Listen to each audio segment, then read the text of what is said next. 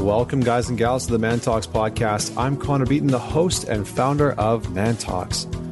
This podcast brings together the best thought leaders, teachers, and extraordinary individuals to teach and mentor you on how to be a top performer in life, love, and business. Imagine having experienced mentors with decades of wisdom delivered right to your ears.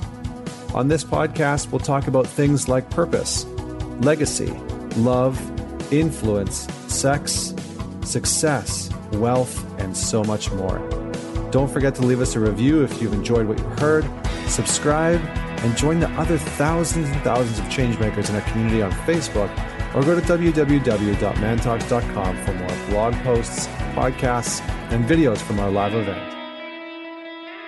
So, today we are going to be diving deep into health and fitness. My guest today is Dr. Anthony Balduzzi, and he is the founder of FitFatherProject.com, which is helping fathers rebuild lean, fit, and ageless bodies so that they can stay young, stay strong, and permanently healthy for their families. So today we're going to talk about both the health and fitness side. We're going to talk a little bit about some of the exercise you can dive into, how to build some great simple routines that get results. Uh, and he's going to share some really good insight into health. Uh, one of the big things that he says in this episode is that you cannot work out and expect a great body on a crappy diet, on a crappy eating routine. So we are going to focus in on the nutritional side pretty heavily. And we, he's going to share some insight on things like ketosis, on fasting, on a bunch of different, uh, you know, bulletproof coffee, getting better sleep. He's got some like really, really great content in here uh, about how to tone the body, get better sleep, and which nutritional plans or diets or whatever verbs labels you want to use might be best depending on your age. Uh, and we also focus in on testosterone boosting. So he's got some really great insight. Uh, a lot of men in their mid and late 30s, sometimes even their early 30s, start to see a decline in their testosterone, which is a decline in their energy levels.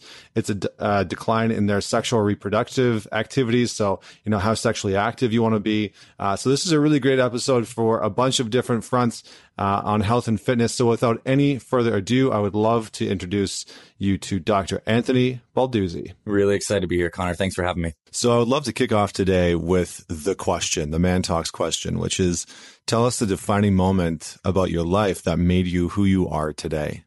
Mm. My story starts when I was nine years old. Um, and that's really where I encountered, I guess, my, my main push in life and my challenge that transitioned me into manhood. Growing up, I watched my dad work just long, exhausting hours taking care of me, my mom, my little brother. And he really just worked himself to the bone. And in the process of, you know, providing financially for us, I watched his health slip. He eventually, one night, my brother and I were playing downstairs and, and we heard a crash upstairs. Um, and we ran upstairs and, and we found dad on the floor convulsing, having a violent seizure. I was nine at the time. And you know, I had no, I just felt so helpless. So we screamed for mom. We scooped dad up. We took him to the hospital. Um, and the doctors started running all sorts of blood tests and brain scans. And that's when they found out that my dad had terminal cancer. And the doctors basically told him to get his affairs in order. And over the next six months, I watched my dad basically lose everything he loved in life. He lost his health. He lost his finances as we were paying for the medical bills. And eventually he passed away just before my 10th birthday.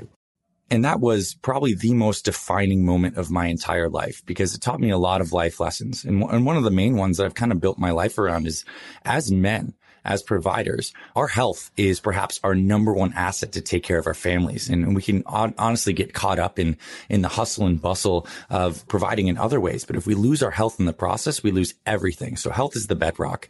Um, and from that moment, I, I dedicated my life to really figuring out how to keep myself personally strong and healthy so I could take care of my mom, my little brother. And I was 10 at the time, right after my dad passed. And I was the man of the house. So I had to figure out, you know, how could I keep my body vessel strong and provide for my mom, a little brother? And, and eventually, you know, that spiraled into a mission um, as I got older of how can I help other dads? You know, guys like my dad. My dad passed away at 42. How can I help busy guys with busy families, you know, manage this health and fitness stuff in a way that's actually sustainable, that produces results and, and that works with busy lives. So from that, I, I eventually built something called the Fit Father Project, which I'm really happy to say is, is currently the highest traffic website for fitness for busy fathers. You know, we have hundreds of thousands of guys who read the site every month. And, you know, we're just trying to spread the good word that this health and fitness stuff is possible.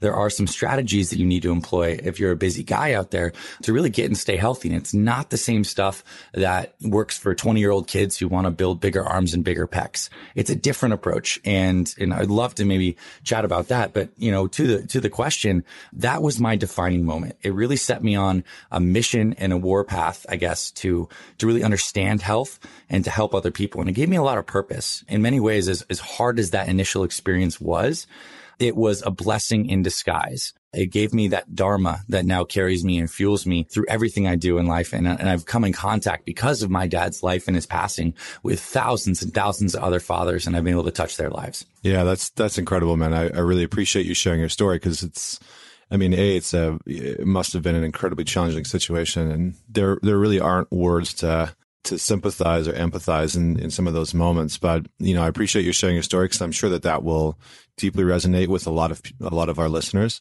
And you know, I love what you said around the around the point of not treating our workouts like a like an 18 or 20 year old kid. Mm-hmm. And as our as we're getting older, like you know, we have a bunch of mastermind groups in Vancouver, and the guys you know, they get into their late 30s and they, you know, their testosterone starts to drop and into their 40s and their bodies are changing and they're trying to work out. Even myself, like I still try and, and work out like I did when I was like 18 and it, and it just doesn't work the same. Mm-hmm. And so that's, that's one of the things I'm curious about because whether you're a father or not, one thing you can relate to is you hit your, you know, for some guys, it's early 30s or mid 30s or late 30s and your energy levels start to drop and your muscle retention isn't quite there. Your cardio isn't quite there. And so I'm, I'm excited to dive into some of this stuff. And that's one of the reasons why, why I wanted to have you on the podcast is just that I think that it brings a very different view. And I think that you bring a very different relatability to men's health and men's fitness rather than just like, here's how you hack your way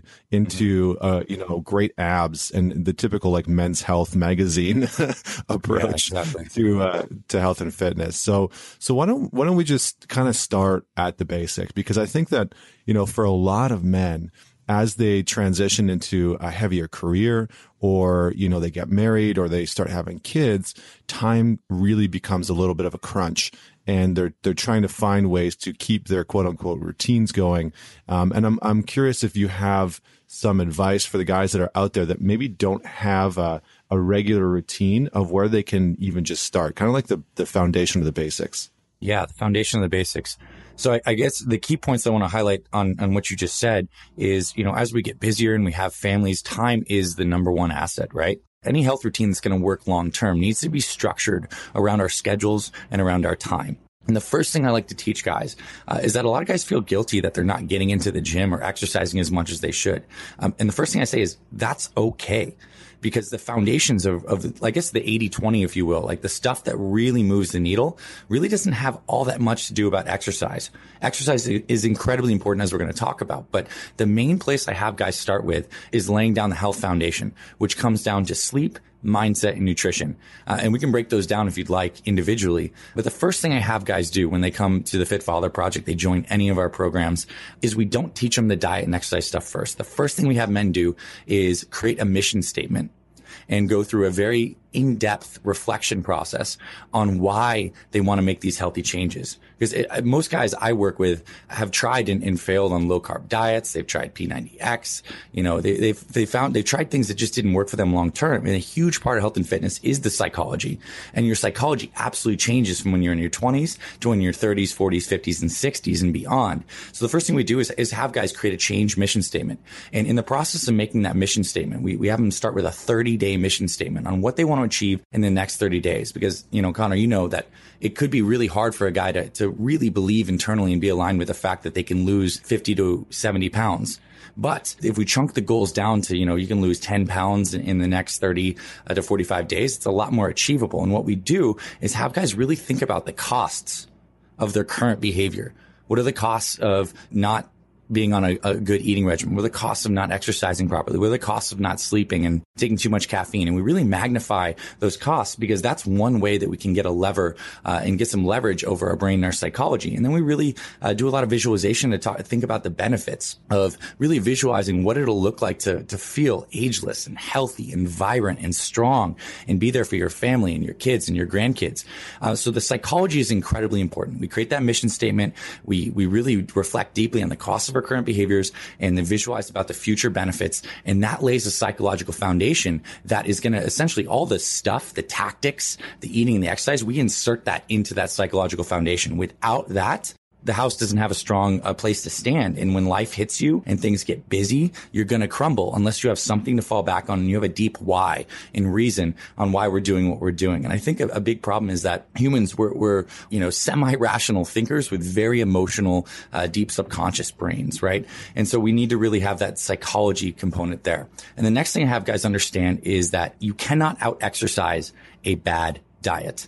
This is kind of something I'll probably tattoo on my arm one day because I say it so much for all the guys at the Fit Father Project. The place to start, uh, especially if you're feeling like time strapped and, and busy with workouts, is like, hey, look, don't worry about that stuff. The, the most important stuff to start at is getting on a simple and sustainable meal plan. And that in terms of weight loss, you know, just daily walking and, and the proper meal plan, I've helped guys lose 70 to 100 pounds just doing that. No formal workouts. And, you know, whether you're out there and, and you want to lose, you know, that amount of weight or you just want to get rid of a little bit of the stubborn belly fat in the next, you know, 10 to 15 pounds, if you will, understanding that diet is the foundation is really going to be fantastically helpful uh, for your progress because it releases some of the stress that I have to be in the gym slaving away.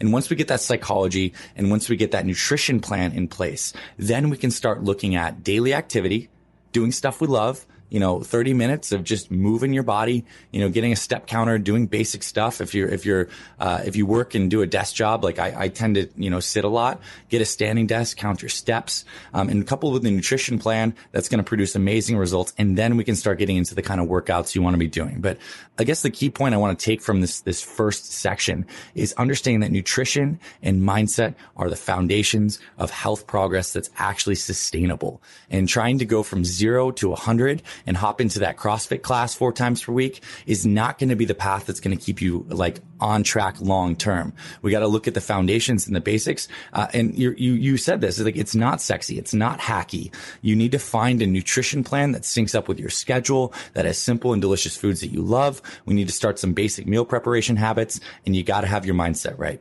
Does that make sense so far? Absolutely, man. I, I love this. I think that this is so uh, it, it's workable, right? It's it's plan your work and work your plan. It's really something that people can action on. It's very in line with what we talk about at Man Talks. You know, like our mission is to help develop self-aware, high-performing, and impactful men in the world. And you know, you can't be high performing or impactful if you're not self aware, if you don't have that foundation of being able to be aware of what works for you, what works best for your body, what work- works best for your health and, uh, you know, some people are going to be okay with staying up until 11 and getting up at six. And some people are going to need to go to bed at nine and get up at six.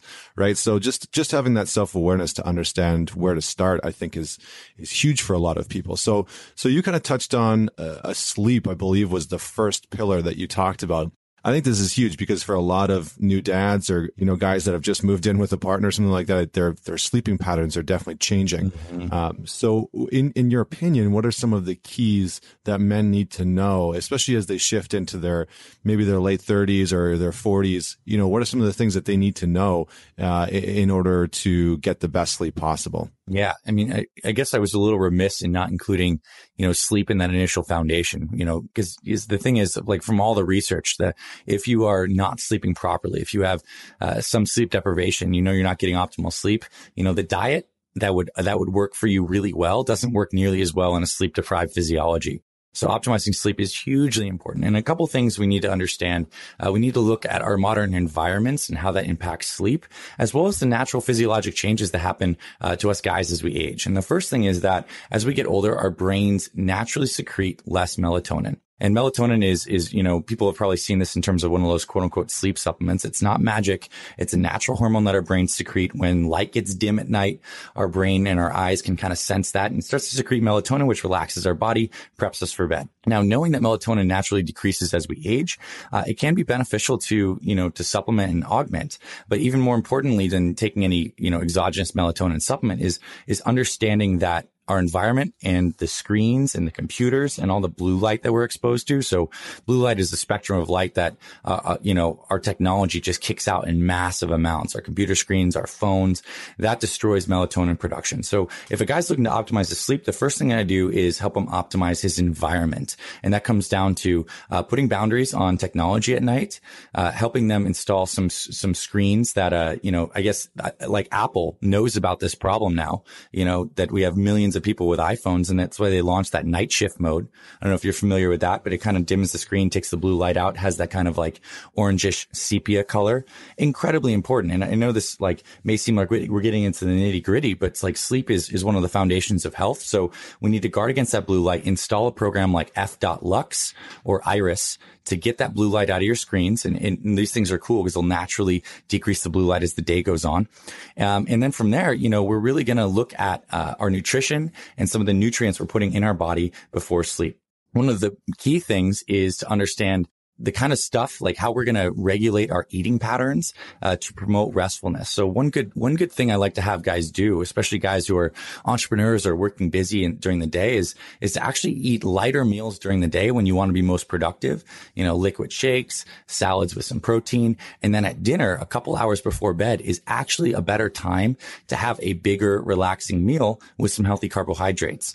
Um, because this is like what the new cutting edge research shows is that you know eating late at night uh, is not going to, you know, make you magically gain fat or anything like that. In fact, having a, having a bigger meal a couple hours before bed can really shift your body out of that sympathetic fight or flight mode that we often get into when we get stressed into that parasympathetic rest and digest. So what I like to have guys do is for dinner, pick a big piece of protein that they love. You know, whether you're uh, an omnivore and you eat uh, animal protein or you're plant-based, doesn't matter. Pick a big protein source, pick a big source of some healthy carbohydrates that you love because those healthy carbs are not the enemy despite all the ketogenic diet stuff that's going out there right now. You know, humans, our physiology adapted to eat carbohydrates and we do extremely well with the right kinds of carbs.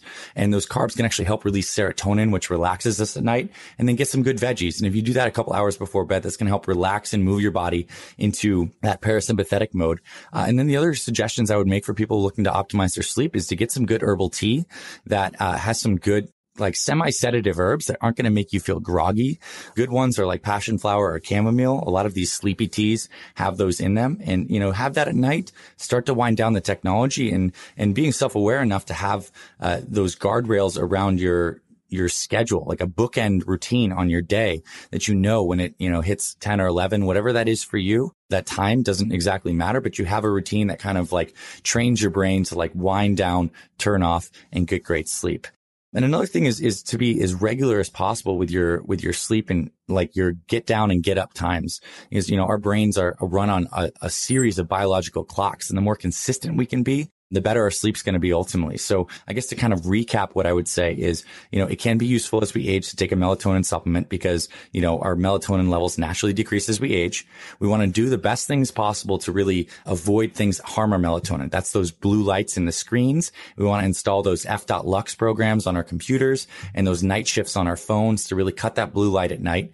Uh, we want to create bookends around the day where we have an evening routine that can be filled with a lot of great habits like gratitude journaling, sipping some tea, uh, turning off the technology, spending time with your significant other. Uh, but it's a set routine that kind of trains our brain uh, and conditions it to kind of wind down at night and get up at the same time and have that bigger meal a couple hours before bed with those healthy carbs. They're going to really help, you know, produce that serotonin that's going to help you feel, you know, nice and relaxed and shift your nervous system into that parasympathetic mode. So that is like, you know, it's, it's an individual case by case basis when I look at why guys can't sleep well, but those are some of the good blanket suggestions. Um, and one more thing that comes to mind as I'm saying this is is watching your actual physical room environments, you know, where you're sleeping. And uh, a mistake that people make is, is they sleep in rooms that are too hot. I talked about how, you know, our bodies are, have these biocircadian rhythms that run our hormone production and our energy levels. And one thing that happens is at night, it's really important that our core temperature drops a little bit. And if we're sleeping in a room that's too hot and our core temperature stays elevated, that's going to impact our brain's ability to fully relax and get into those deeper brainwave states that, you know, gives us the great, wonderful sleep that we have. So a colder room, you know, the, the research shows that something around 70 degrees, if possible for where you live or even a little lower is great. And for, you know, really promoting the, the good environment for optimal sleep, as well as watching the kind of lights that are flickering in your bedroom. This is crazy too, because there's also research that shows that even those little flickering lights on your alarm clock, your TV, whatever's in your room that lights is seeping through is something that can really impact your sleep. So uh, a good hacky strategy. Uh, this is one of the hacks that I guess I would do like kind of old school and I, I like the foundational principles, but uh, using uh, earplugs, like little soft foam earplugs and a face mask, um, you know, put the ego aside, guys. You know, it's not, I sleep in a face mask and it's really amazing. It's improved the quality of my sleep tremendously, especially if you have a partner that rolls around and stuff like that. So, um, without launching into this huge tangent on sleep, I hope you, there were some nuggets that people can take from that on how to optimize sleep because that is foundation, a foundational for high performance and health. Man, I love that. You just like laid out the like handbook for, for better sleep. That was amazing. cool. Um, yeah, no, that was really good, man. I, I do a lot of those things. I, you know, I definitely sleep with the earplugs and the, and the face mask, especially because I travel a lot. So I never know if I'm going to be in a great place that is going to be quiet or if there's going to be lots of light. And so I just like to, I like to dictate that and have that baseline for myself. That's great to hear. And then F dot Lux uh, that program for your computer, I definitely recommend. I, I have had that on my computer now for like the past year and a half, nice. and it is a huge, huge game changer. So, um, appreciate your insight on, on those fronts. Uh, in terms of like the routine, it sounds like the routine is a, is a pretty important piece. And it, I feel like this is something that a lot of men uh, struggle with. You know, they're like, oh, I just want to get into this normal routine or I'm out of my routine. And, and it seems to be something that a lot of men are like fixated on. And especially when they have any shifts in their life, like, you know, they, they move in with a new partner or, you know, they have kids or, or, you know, they change jobs or whatever the case may be. Well, as soon as they have a shift, their routine is at, je- is in jeopardy. And I'm just curious if you have, any advice or any insight for the listeners out there of how to maintain a proper routine? Because I think it's something that a lot of people struggle with. Yeah, I, I, definitely have one suggestion. I mean, that's a that's a huge topic, and I guess it is kind of semi case by case basis. Um, but what I would suggest to guys is is from my vast experience in helping thousands of men, essentially get get from feeling like totally reactive to on routines. One of the biggest things I can suggest, especially when you're moving in with a new partner and have a new kind of environment situation, is to create a structured eating routine. Because uh, as humans, you know, eating is such a foundational part of, of our survival. And if we can create a framework around our eating that we know that is proactive and it's kind of scheduled, that creates a framework for a larger routine to be laid on top of it. So meals are incredibly, incredibly, incredibly uh, important for scheduling and staying productive. Uh, because what happens is, is our brains are survival mechanisms, right? We're constantly trying to find, you know, a, a partner to mate with. We're constantly trying to find food and water. Like subconsciously, these things are are hardwired into our genetic code. Um, and if we do not make the decisions ahead of time of when we're eating, we do not provide our brain with that psychological security that things are taken care of. And, and we have our meals, you know, we're scheduled out. And, and this, this creates like a, a a, a, background noise, if you will, and a reactivity uh, that kind of derails all our routines in general. So one thing we do incredibly well at the Fit Father Project, and I recommend all guys do, is start a schedule based meal plan. And this is different than a lot, a lot of the health and fitness advice you might see, uh, where they're like, oh, eat six small meals a day, or you got to eat meals at like these times and, and you got to have this food combination with that food combination.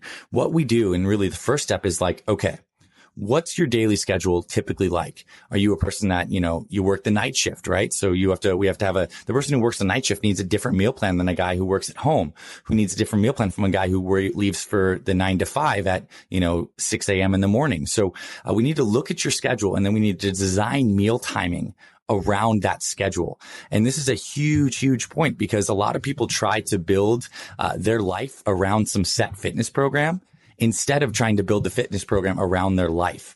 And that's the, it's, it's a little subtlety there, but it really helps with creating a proactive meal timing. Uh, so for most guys, what I would recommend, regardless of the, the differences in the schedule, would be to create a very structured, ritualized breakfast. It's kind of like decision fatigue. When you have to get up first thing in the morning, you know, there's the famous stories of, I guess, like Steve Jobs or, or Zuckerberg, who, you know, they, they, or Bill Gates, they have a very few set of clothes, right? They, they don't have to really think about what they want to wear. They just have those three or four clothes they put on. Why? Because it keeps the brain fresh. Decision fatigue is, is lower. We can do the same thing with our nutrition first thing in the morning. The first meal of the day should be ritualized for most guys.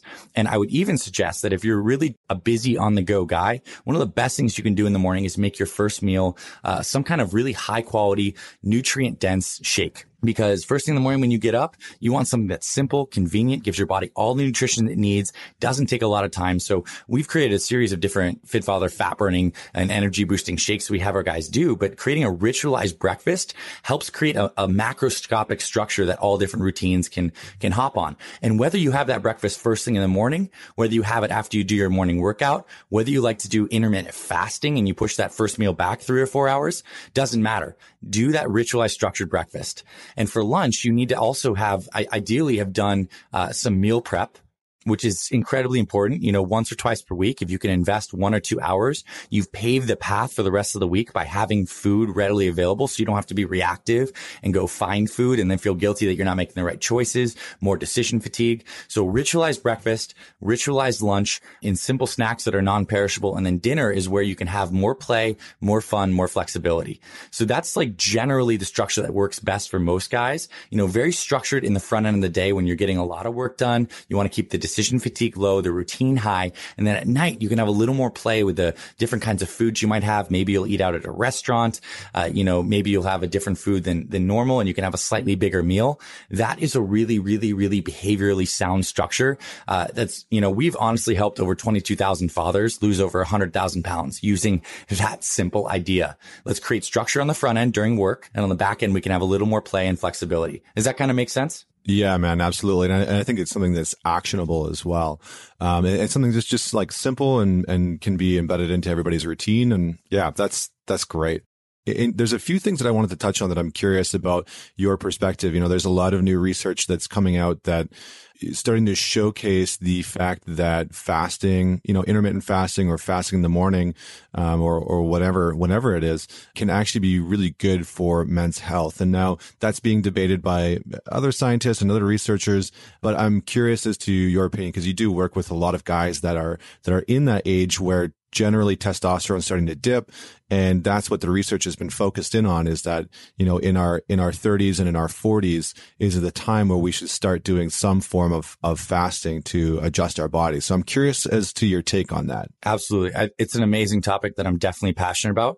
I, if, if you don't mind i'd love to touch on both uh, fasting its efficacy for for the aging male um, as well as some testosterone. And I think it might be behoove us to maybe talk about ways we can optimize our testosterone as we move into the fasting discussion. Is that okay? Yeah, absolutely. I was gonna okay. I was gonna ask that, so that's perfect. Okay, so first off, testosterone incredibly, incredibly important, not just for, you know, muscle mass and, and staying lean, which absolutely helps with and keeping our libido high. But, you know, a lot of new research is showing how important testosterone is for male brain health.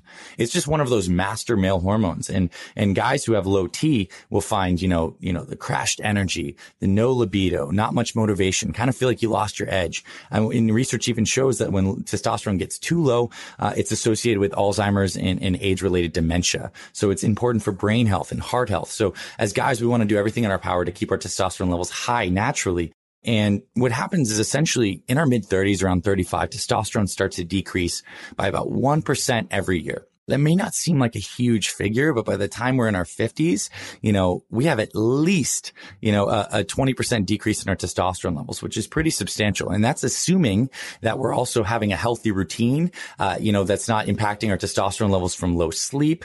Um, there's also a ton of environmental estrogens now and plastics and, and certain plants that are also impacting male testosterone levels. So we really need to do everything in our power to keep our testosterone levels high. And there are kind of three pillars to doing that. The first one is our good old friend sleep. Nothing crashes T harder than, than, you know, running a high stress life with low sleep. So sleep needs to be a priority. And some of the things we touched on are going to be effective on that front. The second thing is weight training. Weight training for guys, especially if you're over 35, is not about having the biggest bench or having huge bulging biceps. It's really about hormonal health and metabolism health. You know, maintaining that muscle mass as we age, because as we lose the testosterone, that decreases. For most guys who do not weight train, muscle goes with it. And as muscle goes too and falls off your body, essentially, your metabolic rate tanks too, because muscle is your metabolic engine. So you start to put on weight, you start to get belly fat, and belly fat can actually convert testosterone to estrogen. It has an enzyme called aromatase that can do that. So it's a vicious, vicious cycle. So guys need to be sleeping well. They need to be weight training. And I'm not talking like you need to be in the gym uh, for an hour every single day. I'm talking like, uh, you know, a full body workout you know, twice per week, lifting some weights, you know, doing things obviously that are safe for your joints and feel good on your body, but like lifting some weights, uh, in, you know, in a way that's heavy for you. And it's not about the ego. It's just about getting in there and and really getting the stimulation that's going to help improve your hormonal profile. Because we know that lifting weights is, is really the key to having higher T, as well as the finer pillar, which is smart supplementation. And there is a huge supplement industry out there, like billions and billions of dollars, uh, you know, preying on men and saying, Oh, your T's crashed. You know, you need to take this herbal T booster. Uh, and from the research, there are some things that do work and a lot of things that don't. And I'm going to lay out, you know, basically the five testosterone supplements that are natural and actually work. Um, if, if that's with you. Uh, the first one will be vitamin D3. We are learning so much about this vitamin D3, which is more of a hormone than it is a vitamin. Um, and it's just phenomenally important for your immune system, for your brain health, and for your testosterone levels. And guys who are deficient in D3, which is the vast majority of people, because we just don't get enough sunlight and, you know, stress depletes our vitamin D3 levels. Guys need to be supplementing typically with at least, you know, 3,000, 2,000 to 5,000 IUs of vitamin D3 daily to get those levels up. And they've shown from the research that when you improve your vitamin D3 status from low levels to somewhere in the 30 to 50 uh, range, you can actually increase your testosterone quite substantially. The next thing that's, that's often deficient in guys um, who are just not taking, uh, having a good full spectrum diet uh, is zinc and magnesium which are two important minerals that actually can help produce testosterone in deficient men. So D3, uh, zinc, magnesium, and there's these supplements, ZMA supplements that combine the zinc and magnesium together um, that really help achieve optimal levels. And, and really one trick to help you improve your sleep too, as for a double whammy boost in testosterone, is to take zinc and magnesium before you go to bed.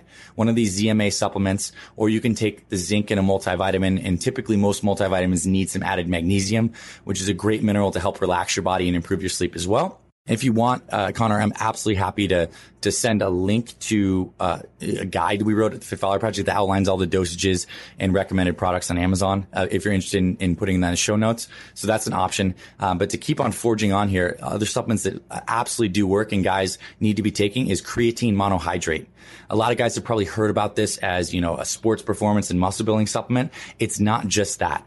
Uh, creatine is the probably the number one most researched sports supplement, and all the stuff that comes out about creatine being dangerous has pretty much been disproven by modern science. And creatine helps maintain your muscle mass, even if you do not lift weights. They've done new studies that show that they take uh, sedentary people over 60 and they give them creatine monohydrate five grams a day and they maintain their muscle mass. And creatine also helps improve brain health and it can increase testosterone levels.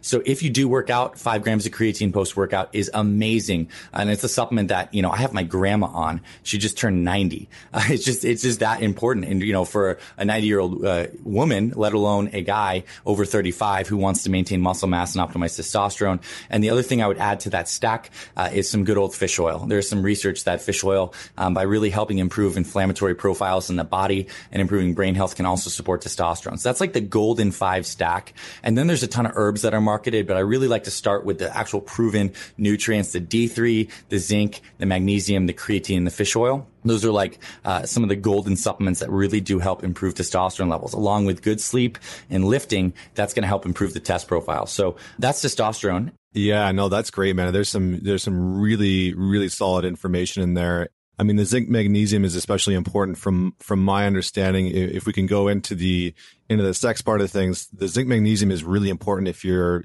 still like very sexually active or um, you know, even with your even with yourself because from from the research that I've done, the you know, as you ejaculate and all that other kind of stuff, and you're you're very sexually active, um, you actually lose a lot of that zinc and magnesium. So you need to replenish in your body those core components. It's kind of like, uh, you know, when a when a woman is on her period, she needs to have more iron in her body because she gets very iron deficient.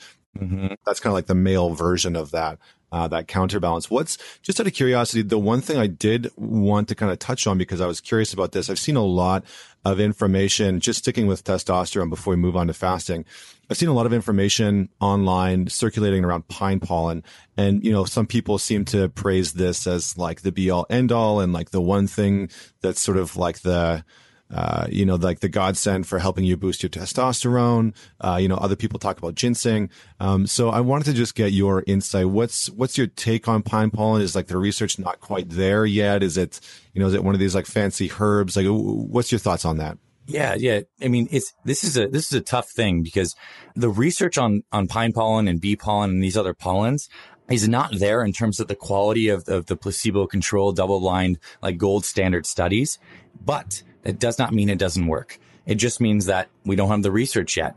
Uh, and it could be very effective. Um, what I would definitely say is if I would personally start with those baseline golden five supplements that we know actually work from the research. And then if you want to try to add that in, that's totally fine. A lot of these herbs that are quote unquote, you know, increased testosterone, like the, the ginsengs, for example, don't actually move the testosterone needle, but they can make you feel, uh, more viral, more viral and, and, and have more vitality. Uh, and, and they can help for other reasons other than testosterone. They can help improve uh, nervous system function. They can improve your recovery, energy levels. So, you know, you may think that your testosterone levels are improving because you feel better, but they may not be moving the testosterone needle. Currently, when it comes to pine pollen, uh, research is out. Uh, I, I wouldn't be surprised if it, it does have some modest benefit, but I gotta say, like the fundamentals are the fundamentals. Like, I don't care how much pine pollen you take. If you're not sleeping well and you're not weight training, like you're focusing on the wrong things. You got to focus on the basics, those unsexy basics that move the needle more uh, than these fancy testosterone supplements, be that uh, tribulus or pine pollen or, uh, you know, long jack or any of these other herbs. Uh, they can be beneficial for libido. There is some good research on that. Um, but the jury's out currently on testosterone on those particular products.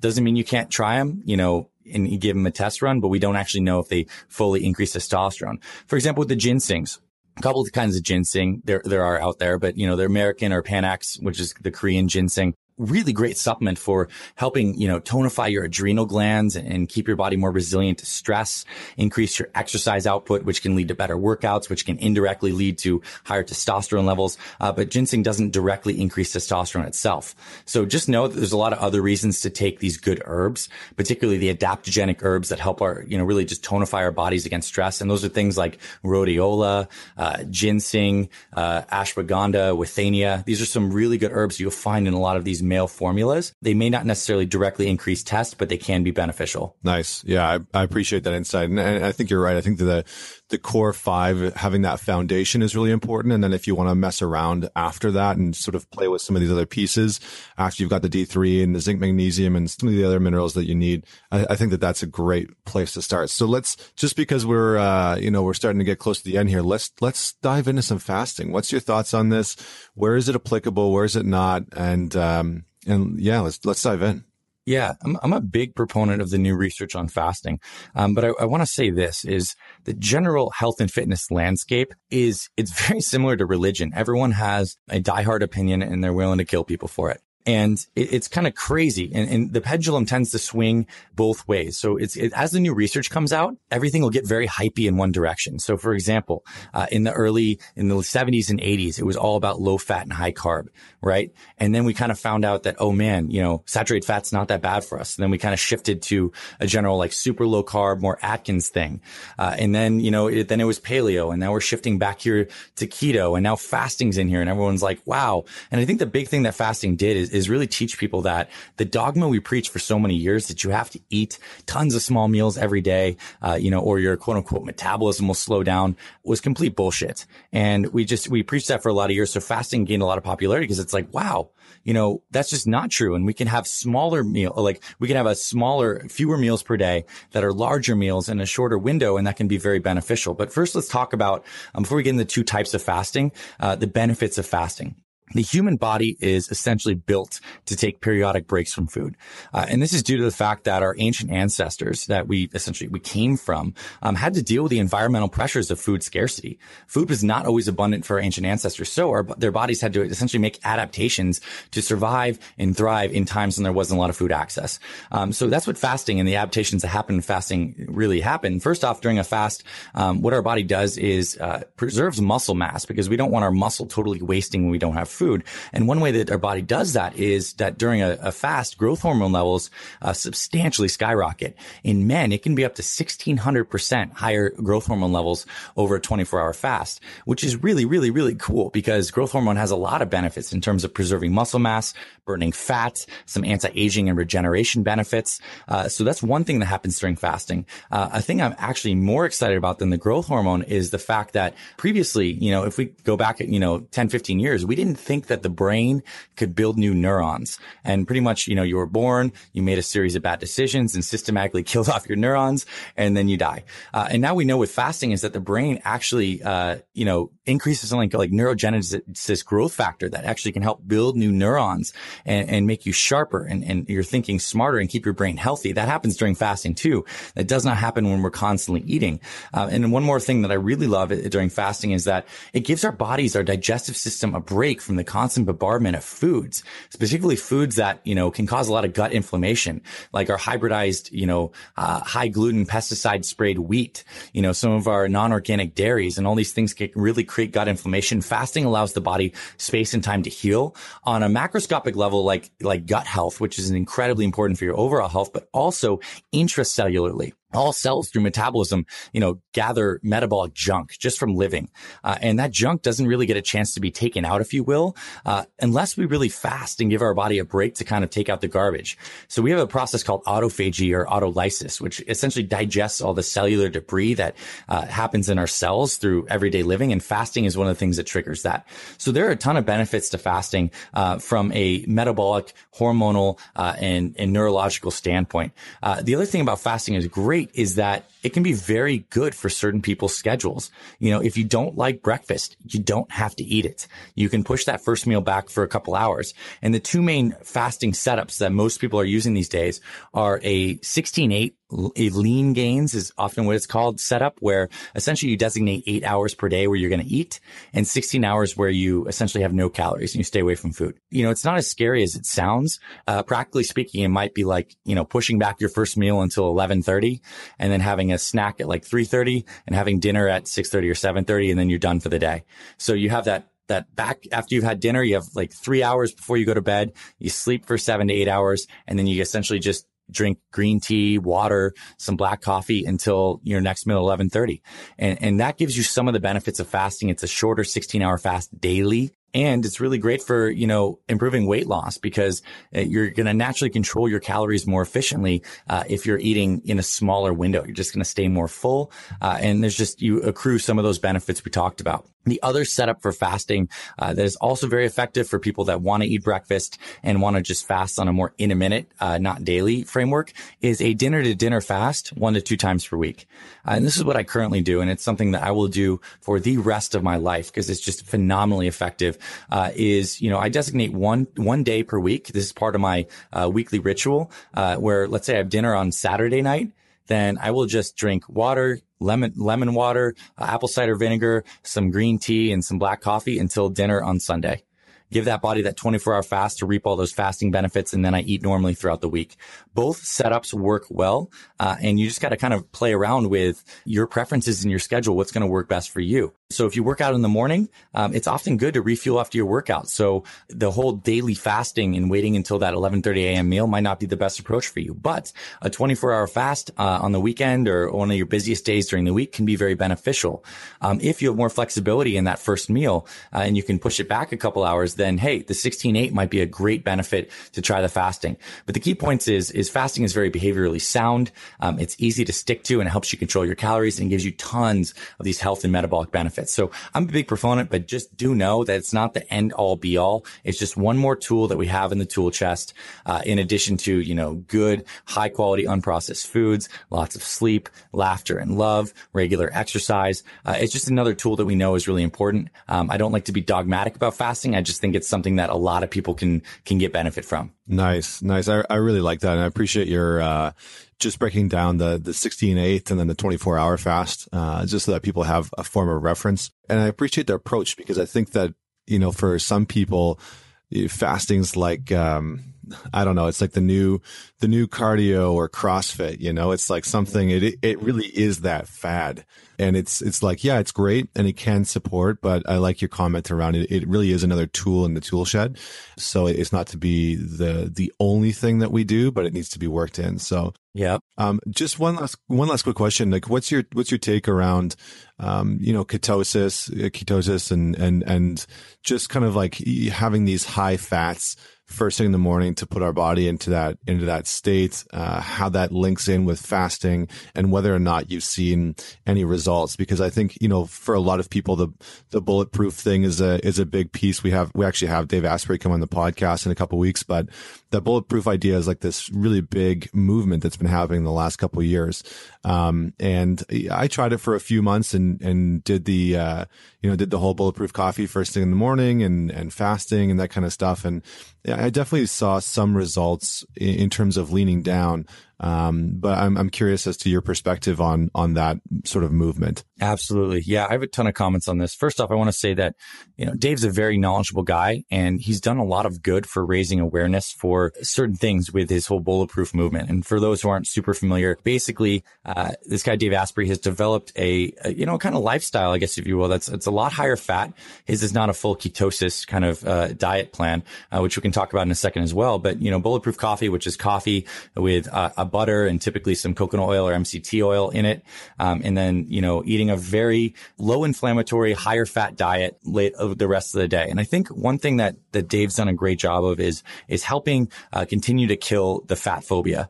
You know, the right kinds of, of saturated fats are not bad for you. And so, you know, you'll find in these bulletproof, you know, some of these coffees have around 35 to 40 grams of fat in them. You know, if you put, you know, two and a half tablespoons of any kind of oil or butter, that's a ton of fat. Uh, for most people, I personally do not use bulletproof coffee for a number of reasons. I, I think it's kind of unnecessary for people to uh, throw that much fat uh, into their diet first thing in the morning because you know calories do ultimately still matter, um, and you don't need that amount of fat to go into ketosis. Actually, the newest research coming out shows that even eating a, a carb uh, heavy breakfast, um, coffee itself uh, is enough to induce significant ketone production while eating carbs. So the ketosis is the, the, the new fat that's kind of going around, which basically is an incredibly high fat diet. Uh, we're going to talk about, you know, maybe like 80% of your calories are coming from fat, uh, and less than 10% from carbs, less than 10% of protein. Uh, so it's basically a diet where you're eating, you know, a lot of oils uh, and butters and, and some fatty meats, you know, and the problem with uh, a ketogenic diet uh, for most people is that it's just not a sustainable long-term game plan. Uh, there are some initial weight loss benefits uh, to really dropping your carbs like altogether. It helps your body improve insulin sensitivity. You can lose fat quite quickly. Um, but for most people, they can't stick to a ketogenic diet long, long term because, you know, being limited in this modern world to having essentially like eating butter, uh, and oils and it's, it's just like, it's, it's not very behaviorally sound with how restrictive it is. And in my experience, any, any diet that restricts one of the three main macronutrients, be that protein, carbs or fat is going to be unsustainable. And also from the research is that our bodies are designed to be in intermittent ketosis. We're designed to produce ketones and, and to help them have those ketones help fuel our brains and, and help us survive in times of food scarcity. Um, that's why I like fasting over a pure ketogenic diet because fasting gives you uh, ketones. You get the benefits of ketone production, but you can still eat a balanced meal later in the day. Um, and there also is some new research coming out that uh, prolonged ketosis can actually negatively impact your gut flora, uh, that good gut bacteria, which can lead to a whole host of different changes in your body. And when that gets messed up, most of those changes are not positive. So uh, the ketogenic diet is is really the next the next new fad that I see that's really taking off right now. Um, there's a benefit to including really good fats into your diet, um, but I would never go that extreme, especially if you're an athlete and wants to perform. The research shows that ketogenic diets do not support um, high intensity performance. A VO2 max in elite cyclists decreases on ketogenic diets, performance decreases. Having a balanced diet with good, uh, healthy carbs that that aren't inflammatory for your gut, um, and you know, good proteins and good healthy fats is going to be the better long-term approach for most people. If you're really overweight, like morbidly obese, there is benefit to having an extremely low carb diet off the front end. Um, but then it's typically best to transition to something that's uh, a little more sustainable long term. I mean, on a ketogenic diet, you pretty much can't eat out at a restaurant. Like, what could you possibly eat? Yeah, you know, you order the stick of butter um, while your friends are having whatever. It's just you got to think about the stuff when picking the diets for you. And the ketogenic diet is is not the end all be all. But people who are frustrated, who haven't really laid down the foundation of the mindset and the regular habits, and are looking for that next silver bullet, are now hopping on uh, ketogenic diets is is the healthiest way to fuel your brain and burn fat. There are benefits to eating good fats, um, but for me personally, a ketogenic diet is something that you know does not support the performance or uh, you know the kind of balanced lifestyle that I want to live. And trust me when I say that we've helped guys lose 100, 200 pounds uh, eating plenty of good, healthy carbs. You know, it's it's not like your body only burns fat when it's in ketosis. You know, fat beta oxidation happens like all the time. Uh, and using fasting as a tool is great because we can get some ketones without needing to be in prolonged restrictive ketosis. Does that make sense? Yeah, absolutely, absolutely. I love it. Well, thanks for giving us a little bit of an education on on that area because I think that's important for a lot of people to know. Uh, listen, Anthony, we got to start wrapping up here, but just for all of the all the people that are listening to this that want to go and check you out a little bit more and go learn a little bit more about what you're doing, uh, where would you like them to go? Yeah. So you can definitely hop over to the mothership, which is fitfatherproject.com. You know, we have hundreds of published articles, free guides. Um, some of my favorite stuff on the site, if someone's really looking to, to get started on uh, a simple workout and a simple meal plan is get some of our free resources. We have a free one day meal plan for guys over 40. Uh, and we also have a free 24 minute fat burning workout that's incredibly effective. And it kind of blends some of these principles that we talked about. So fitfatherproject.com, there are links all over that site to those free resources. Check that out. Join the mailing list, join over 40 other thousand fathers who get advice from us. And, uh, I hope to continue to help your listeners. And I'm really grateful that I was here and we could jam Connor and, um, you know, just a great time here today. Likewise. Likewise, man. I mean, you, you, you brought the heat. You brought some serious value, and I really enjoyed talking to you on this subject. So, uh, for everybody else out there that's, that's listening, uh, don't forget to go to mantalks.com uh, for more podcasts, more blog posts. Definitely head on over and check out Anthony's website. We'll have that linked in the bio. And we'll also have a link to their free one day weight meal plan for busy fathers. I think that'll be uh, very helpful for a lot of the guys out there that might want to just dip their toe in the water and get started on a great meal plan. So for everybody else, thanks very much for tuning in. Don't forget to subscribe on iTunes or Stitcher, and we will see you next week.